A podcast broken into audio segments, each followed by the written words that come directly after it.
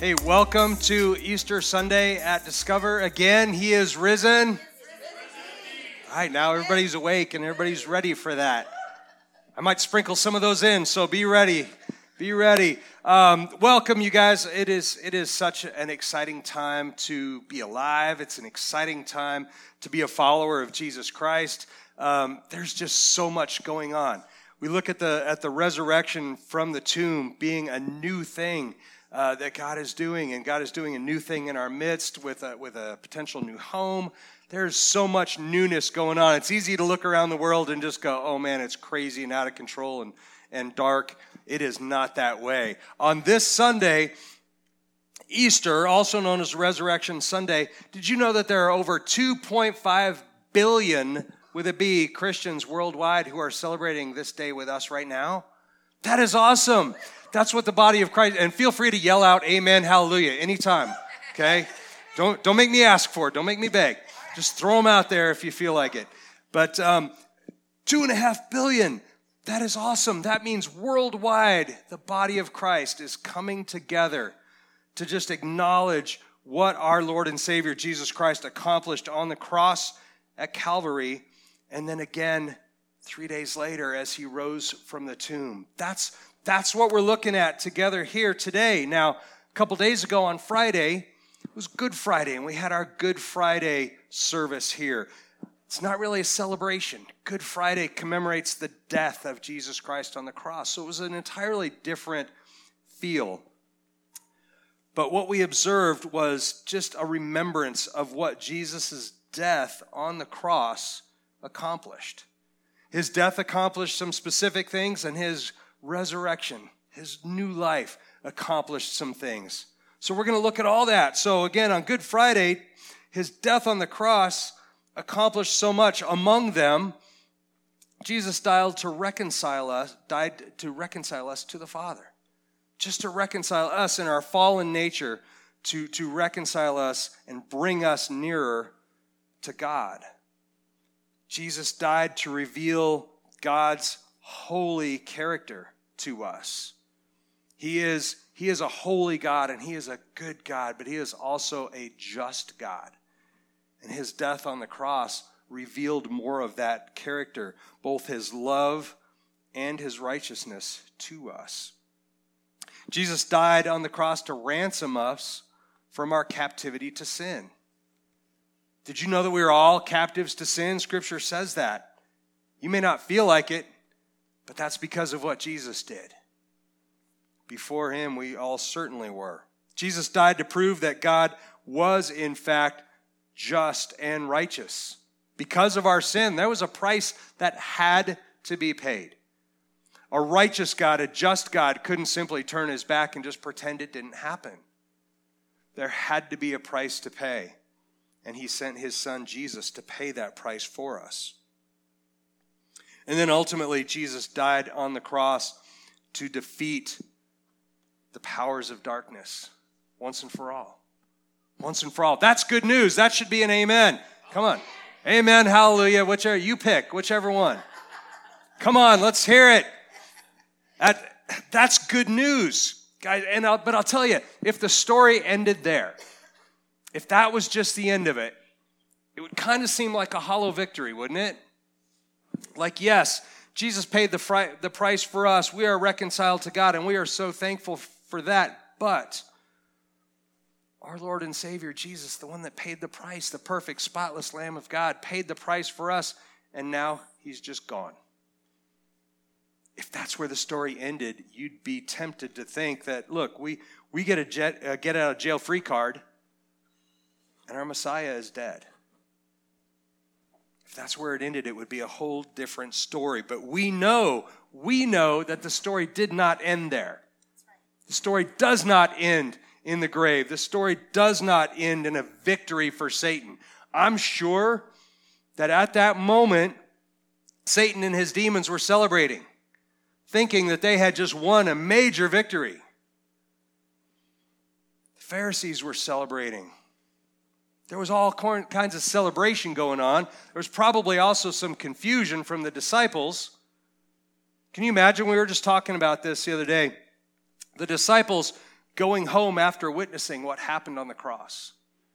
Had to be talking to each other, saying, Now, what did he say again about coming back? What did he say about meeting? What did he say about this? You could imagine him just poring over the details like, What did he say? Because what they saw happen in front of their eyes is not at all how they thought it was going to go down.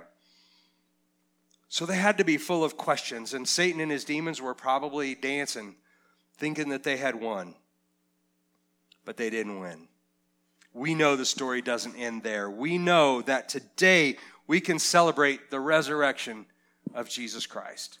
Today we can, good, today we can celebrate the empty tomb. Today we can celebrate victory over death and the grave. Every day. We celebrate not the end of the story, but the beginning of the story because he is risen. Amen. Good. Today, we celebrate the recovery of God's perfect plan for your life. Do you know God had a plan for your life from before you were ever even born? He knew the number of your days. He knew what He had in store for you. He knew who He was calling you to be. He knew where He needed you. He knew exactly who you were. Better than we know ourselves, for sure. The problem is, since the beginning of time, with that plan came Satan's desire to steal that plan. Scripture tells us to steal, kill, and destroy. That's Satan's big three that he does in our lives, and he is relentless. He will not stop. But it doesn't have to end there. See, God has another name for you. That purpose, that plan, that name, that destiny, all those things that God had for you from the very beginning, He still has for you. Just because Satan is trying to steal it away doesn't mean that he can, because Jesus has something to say about that. God declares that you are his chosen people, his children, heirs to the kingdom along with Christ. Did you know that's what he says about you?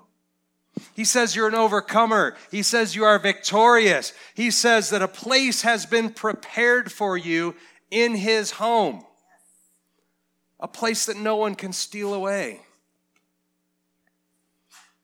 Did you know that he says your eternity and everlasting life are secure simply by acknowledging his son and what he did for you? That's what God says about you. And we're calling this message today identity theft because Satan tries to steal those truths every day. And again, he's relentless. He will try and steal what God has for you and replace it with a counterfeit, with something that is, that is just a cheap substitute for what God's plans are, and he will stop at nothing. Thing is, he's got some very time tested strategies for doing that. He's not very creative, really. The things that he recycles over and over again are things that have been going on since man was first put into the garden the same old lies, the same old deception, the same old temptation. Those things from the very beginning. He's not especially creative. And in fact, Paul writes to the Corinthians, he writes this, 1 Corinthians 10 13. He writes, No temptation has overtaken you except something common to mankind. Let me translate that. That means the stuff you're going through, although it's important to you, it's significant, it's big, and it might be new to you, there's nothing that hasn't been dealt with or put out there before. There's nothing new. The things you're going through are things mankind has been going through since the very beginning. And it continues, and God is faithful, so he will not allow you to be tempted beyond what you are able. But with the temptation will provide the way of escape also, so that you will be able to endure it. Question What's the way of escape that God will provide? Is it a trap door in the back? Is it one of those secret bookcases? I've always wanted one of those. Secret bookcase. Is it one of those? Is that what it is? What's the way? It's Jesus. Jesus and the Holy Spirit will walk you through anything that comes your way. And that's how we're victorious. That's how we're overcomers. It's not through any special thing that we know or we can do, it's who we know. And it's Jesus.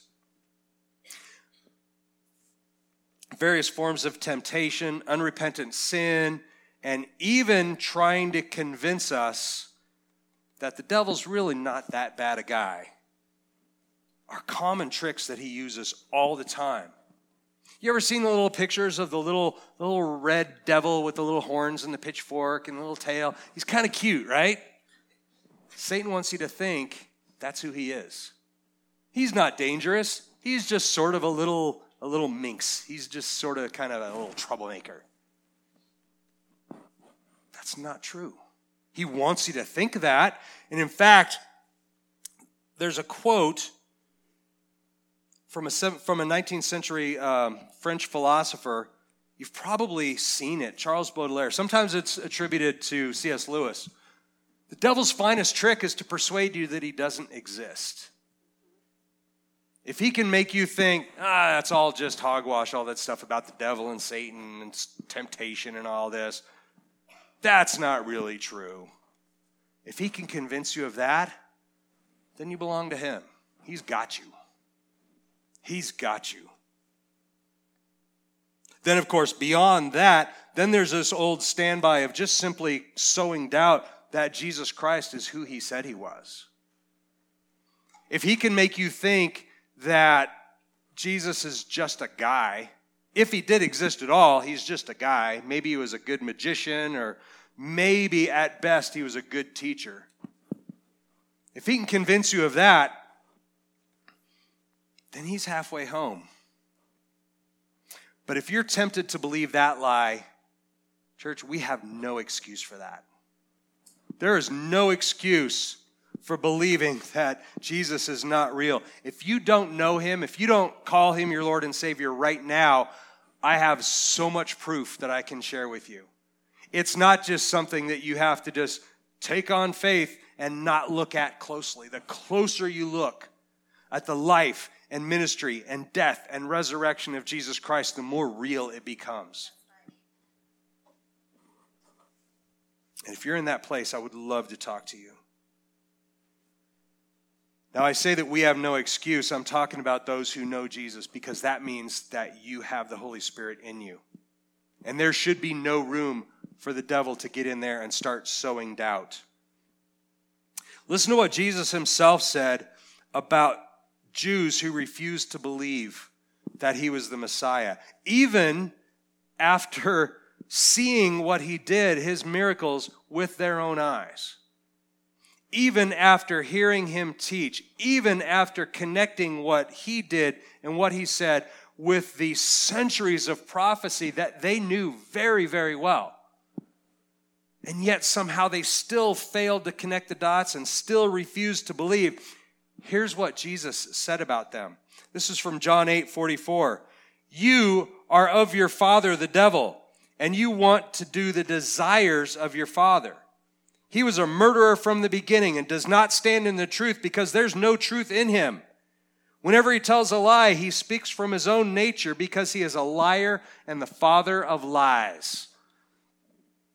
Jesus said that about them.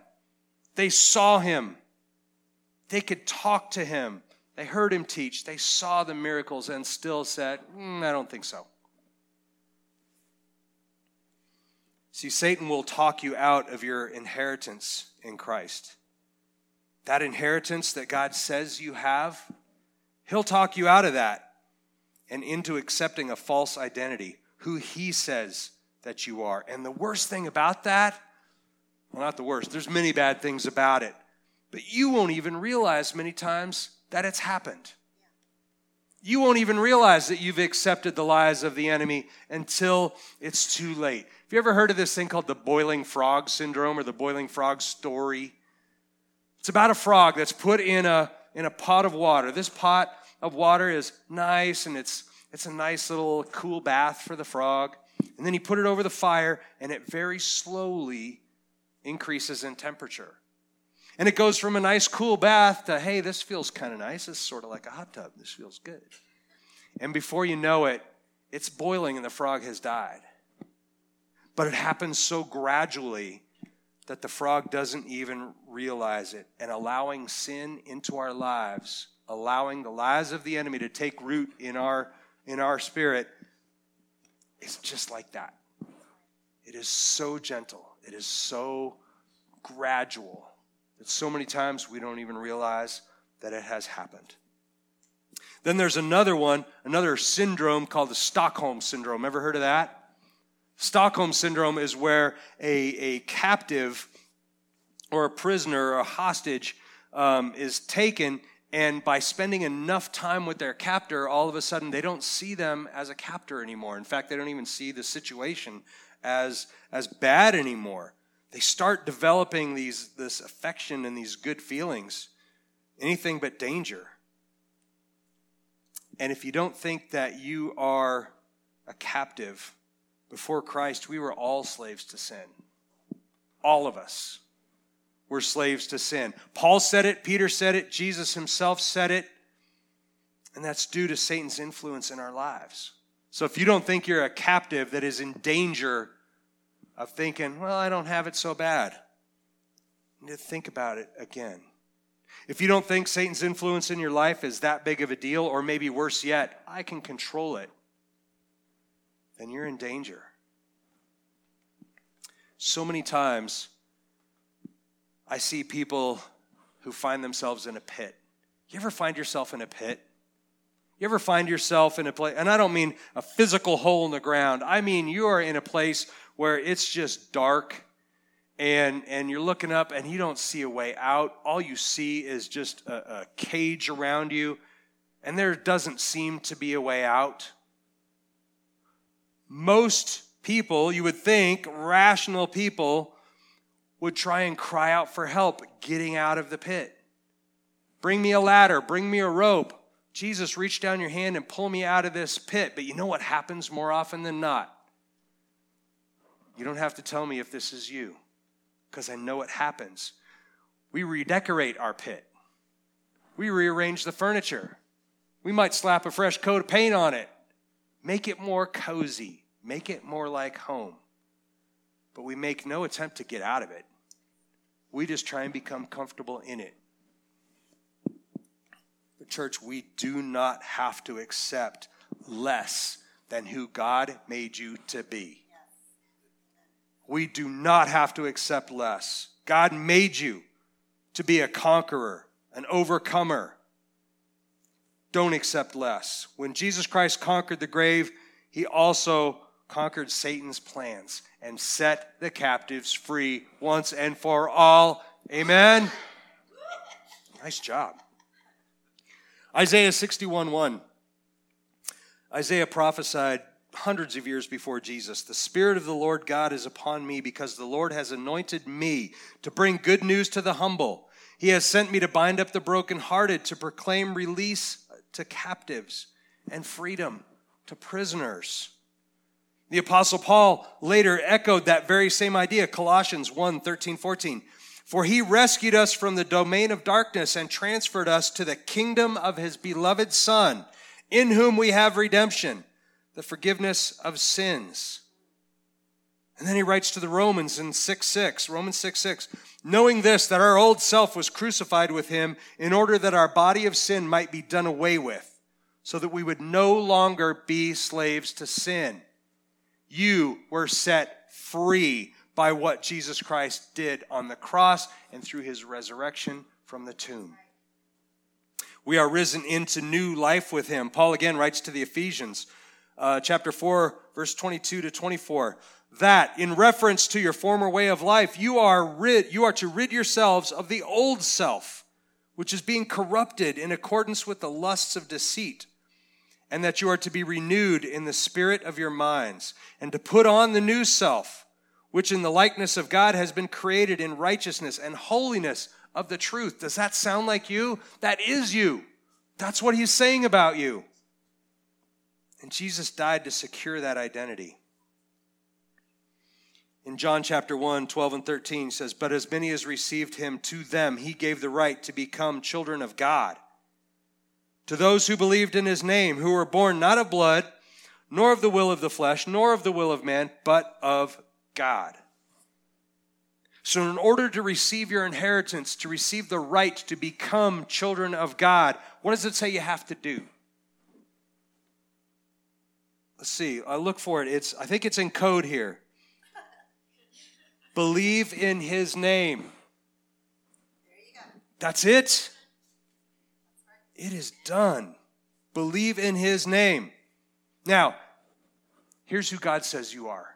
I want you to hold on to this. This is what this is what scripture promises us that God says you are. 2 Corinthians 5:17. Therefore, if anyone is in Christ, this person is a new creation. The old things passed away. Behold, new things have come. And then Galatians 3 26 28. For you are all sons and daughters of God through faith in Jesus Christ. Through what? Sons and daughters through what?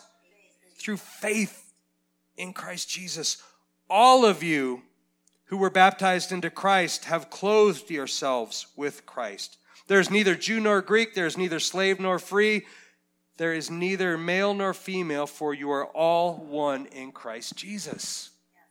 You are all one in Christ Jesus. And just in case you are one of those people that thinks the old covenants, the Old Testament scriptures are not valid, are not for us, and we really need to, like, that was just for the Jews. That was just for the nation of Israel. All those, all those promises don't really apply to us. Listen to what Paul writes. I want you to hear this. Galatians 3:29. He writes to them and says, "And if you belong to Christ, then you are Abraham's descendants, heirs according to promise." All of those scriptures, all of those Old Testament promises, those are for you. All of the New Testament promises are for you. Now, all that freedom comes at a cost. All that freedom that inheritance comes at a cost. What's the cost of that? What's the filing fee for your eternal inheritance? Do you have to get an attorney? Do you have to go? What does it take? You have to call on his name. The cost really is priceless. It's absolutely priceless. You can't you can't buy it literally at any price you cannot buy it but it's free. How does that work? I can't even wrap my mind around how that works. Let's talk about big numbers. The Denver Broncos are for sale for $4 billion. Anybody got that kind of money laying around, interested in buying a sports team? Talk to me after service if you are. Elon Musk, you know him? He's getting ready to, he's trying to buy Twitter for $43 billion, billion with a B. That's crazy money. Now, he's also, currently anyway, said to be the richest man on the planet, worth $273 billion. Do you think he could buy that kind of freedom? Do you think he can buy eternal life and salvation through Jesus? Do you think he could buy that? It's priceless. Your freedom and salvation in Jesus Christ cannot be purchased. It can't be earned. It can't be synthetically manufactured in a lab. Jesus Christ himself told us what the cost would be. John 3 16 and 17. For God so loved the world that he gave his only Son, so that, here's the cost, everyone who believes in him will not perish, but have eternal life. For God did not send his Son into the world to judge the world, but so that the world might be saved through him. There is no cost other than faith and belief in Jesus Christ. You know what, though? For many people, that's still too high of a cost to bear. There's still people who are unwilling to pay that price because it requires you to set aside your pride it requires you to set aside your skepticism. It requires you to turn away from your sin. You know, some people are unwilling to do that. I'm not talking about those people who don't even realize it's sin. I'm talking about people who know that it's sinful and still refuse to turn away from it. That's a price. It requires you to give up the illusion of control. This may be the hardest for many people. It requires you to literally give up the illusion of control to someone who you've never met. In other words, it requires you to have an asset that is not of this world. You want to know what that is? It's faith. It requires you to have faith. It's something money can't buy. No one can force it on you against your will. No one can wrap it in a piece of cheese and slip it into your dinner. Else have to do that with a pet? They know what I'm talking about? You alone can decide. You are the only one that can make that decision. No one can make it for you. You can hear all the teaching, you can read all the books, you can listen to messages, you can do all the things, but you're the one that has to decide. And it is literally a decision between life and death. Amen. Way to go, Charlie. And it seems like it ought to be easy, but then why do we have scriptures like Deuteronomy 30 19, where Moses says this I call heaven and earth to witness against you today that I have placed before you life and death, blessing and curse. So choose life in order that you may live, you and your descendants. Why would he have to say that if it was so obvious? Because it isn't. Because the enemy will lie to you and tell you there's got to be some hidden trick, there's got to be some catch to it. Because the world will tell you that. In fact, that's how our world operates more often than not. There's a catch. But I want to ask you choose life in order that you may live, you and your descendants. What do you choose today? It's your choice. What is your choice? If you're willing to make that choice today, you can literally seal your eternity right now. You can do that today. You can declare your acceptance of Jesus Christ as your Lord and Savior. Or you can continue in doubt and skepticism and, and pride and all of those things. But all you need to do is accept Jesus, repent of your sins, and invite Jesus to change you from the inside out. Because you might think you run a pretty good life right now. I thought before I knew Jesus, I thought I was doing okay. I wasn't in a pit every single day. I had a home and a family and a car and a job, and I had all those kinds of things. What I did not know is that what changed from the inside out felt like. And, church, it feels good. Knowing that it's not all on me to figure it out. Knowing that I have a Father in heaven who wants the best for me and will guide me to that if I just let Him. That declaration, by making that choice, in church speak, we call it the sinner's prayer. Anybody heard of that before? The sinner's prayer is not written in Scripture. It's not carved into a tablet someplace. There's not a formula for it, but it's powerful. Because, as Paul said, you have to declare with your mouth that Jesus is Lord and believe in your heart that he was raised from the dead. That's what it takes. And so the sinner's prayer is simply saying that. You know, prayer is just talking to God. That's all it is. You don't have to be in a special place and do it in a special way with special language. You don't have to know Latin. I'm telling you right now. You don't have to know Latin. But it's conversation between you and God. You don't say it to me or to the person next to you, or you don't say it to anybody except God. And again, it's not a formula, but I'm going to lead you through an example of it. And you can say it along with me, but I don't want you just to parrot the words. Let them come from your heart.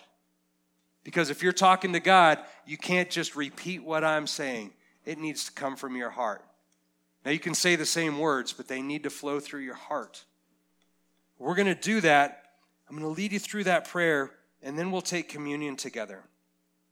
Because I think the most powerful thing, whether you're you've been a Christian your whole life, or you're a newer Christian, or maybe today is that first time that you've made that decision. You need to make a declaration of that. Again, between you and God, first and foremost, a public declaration comes later. We'll do that with communion. We'll do that with baptisms next weekend. All powerful things to seal that, but that's public. The real thing happens when you say yes to God. So let's pray. Father God, I, I thank you so much for what Jesus Christ did on the cross. I regret all of those years that I spent in my life trying to do things my own way, trying to do things what I thought seemed pretty good, and ignoring what I knew in my heart had to be true. So, Father, I am tired of trying to do things in my own power. I am tired of allowing the enemy to run over my life. Lord, I give my life to you. I acknowledge you, Jesus Christ, as my Lord and Savior. I believe that you died on the cross for me and that you rose again on the third day. I believe that you put your Holy Spirit in me when I accept you. And Lord, I want your life. I want the renewed life that you promise. I don't want to live in the darkness of my sin anymore. I don't want to live as one of this world. I want your kingdom, and I want to be there with you.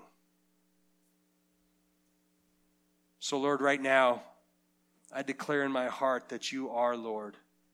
You are Jesus. You are the Messiah. You are the Christ. And you are my Jesus. And I thank you in your holy name. Amen. Now, if this is the first time maybe you've prayed that, congratulations, first of all. Your life will never be the same. If you need somebody to talk you through what just happened, when I made that decision, I remember the day I was in a church just like this, made that decision, and they said, Come up front and get a packet, and we'll explain a couple things to you. Did I do that? No. I stood up and I bolted for the door because I had no idea what they were going to do to me, what I had to sign or what was about to happen. I just bolted for the door, and it was between me and Jesus. And I spent that day going, Lord, what does this mean for me? You can do that very thing. We don't have packets to hand out. If you need a Bible, we have Bibles for you. If you need prayer, we have people in the back with prayer lanyards who would be happy just to just to talk to you about what this means and what this does for your life. I will be around afterwards. I'd be happy to talk to you. So, however you respond, I just want to congratulate you for doing that. And if you've been a Christian your whole life, or for a little while, or brand new today for the first time, I want to invite you to take communion with us. Communion is a way of acknowledging what Jesus did for us, his body given and broken for us, his blood shed for us so that through the blood of Christ, which covers us now, Father God sees us for exactly who He meant us to be. He doesn't see our sin, He doesn't see our, our faults. He sees us for the perfect creation that we were created to be. Now, the way we do communion here at the cross is we have self serve. You can serve yourself there, so there's crackers and bread. You just dip it in the juice, which we have at the crosses and we will have over here, Gabe and myself will be over here, Percy and Lori Olson will be over here, and we have wine up front. You just form a line there or form a line here. You would dip the wine or dip the bread or the cracker in the wine and partake in the symbolic body and blood of Jesus. That's a great way to seal it. And then next weekend, we will have communion, or we will have baptisms. That's an awesome way if you've been a Christian for a long time and you've just never been baptized, I want to invite you to join us. If it's the first time, then I want you to join us here. It is an amazing celebration. That'll be next weekend. So before we take communion, I just want to leave you with this scripture. This is from First Corinthians. This is Paul explaining how communion works. I want to leave you with that, and the worship team will play on. Feel free to respond as the Lord leads to you. This is 1 Corinthians 11 23 to 26. For I received from the Lord that which I also delivered to you that the Lord Jesus, on the night when he was betrayed, took bread. And when he had given thanks, he broke it and said, This is my body, which is for you. Do this in remembrance of me. In the same way, he also took the cup after supper, saying, This cup is the new covenant in my blood. Do this as often as you drink it in remembrance of me. For as often as you eat this bread and drink the cup, you proclaim the Lord's death until he comes. Amen. Thank you, church, and blessings to you all. He is risen. Amen.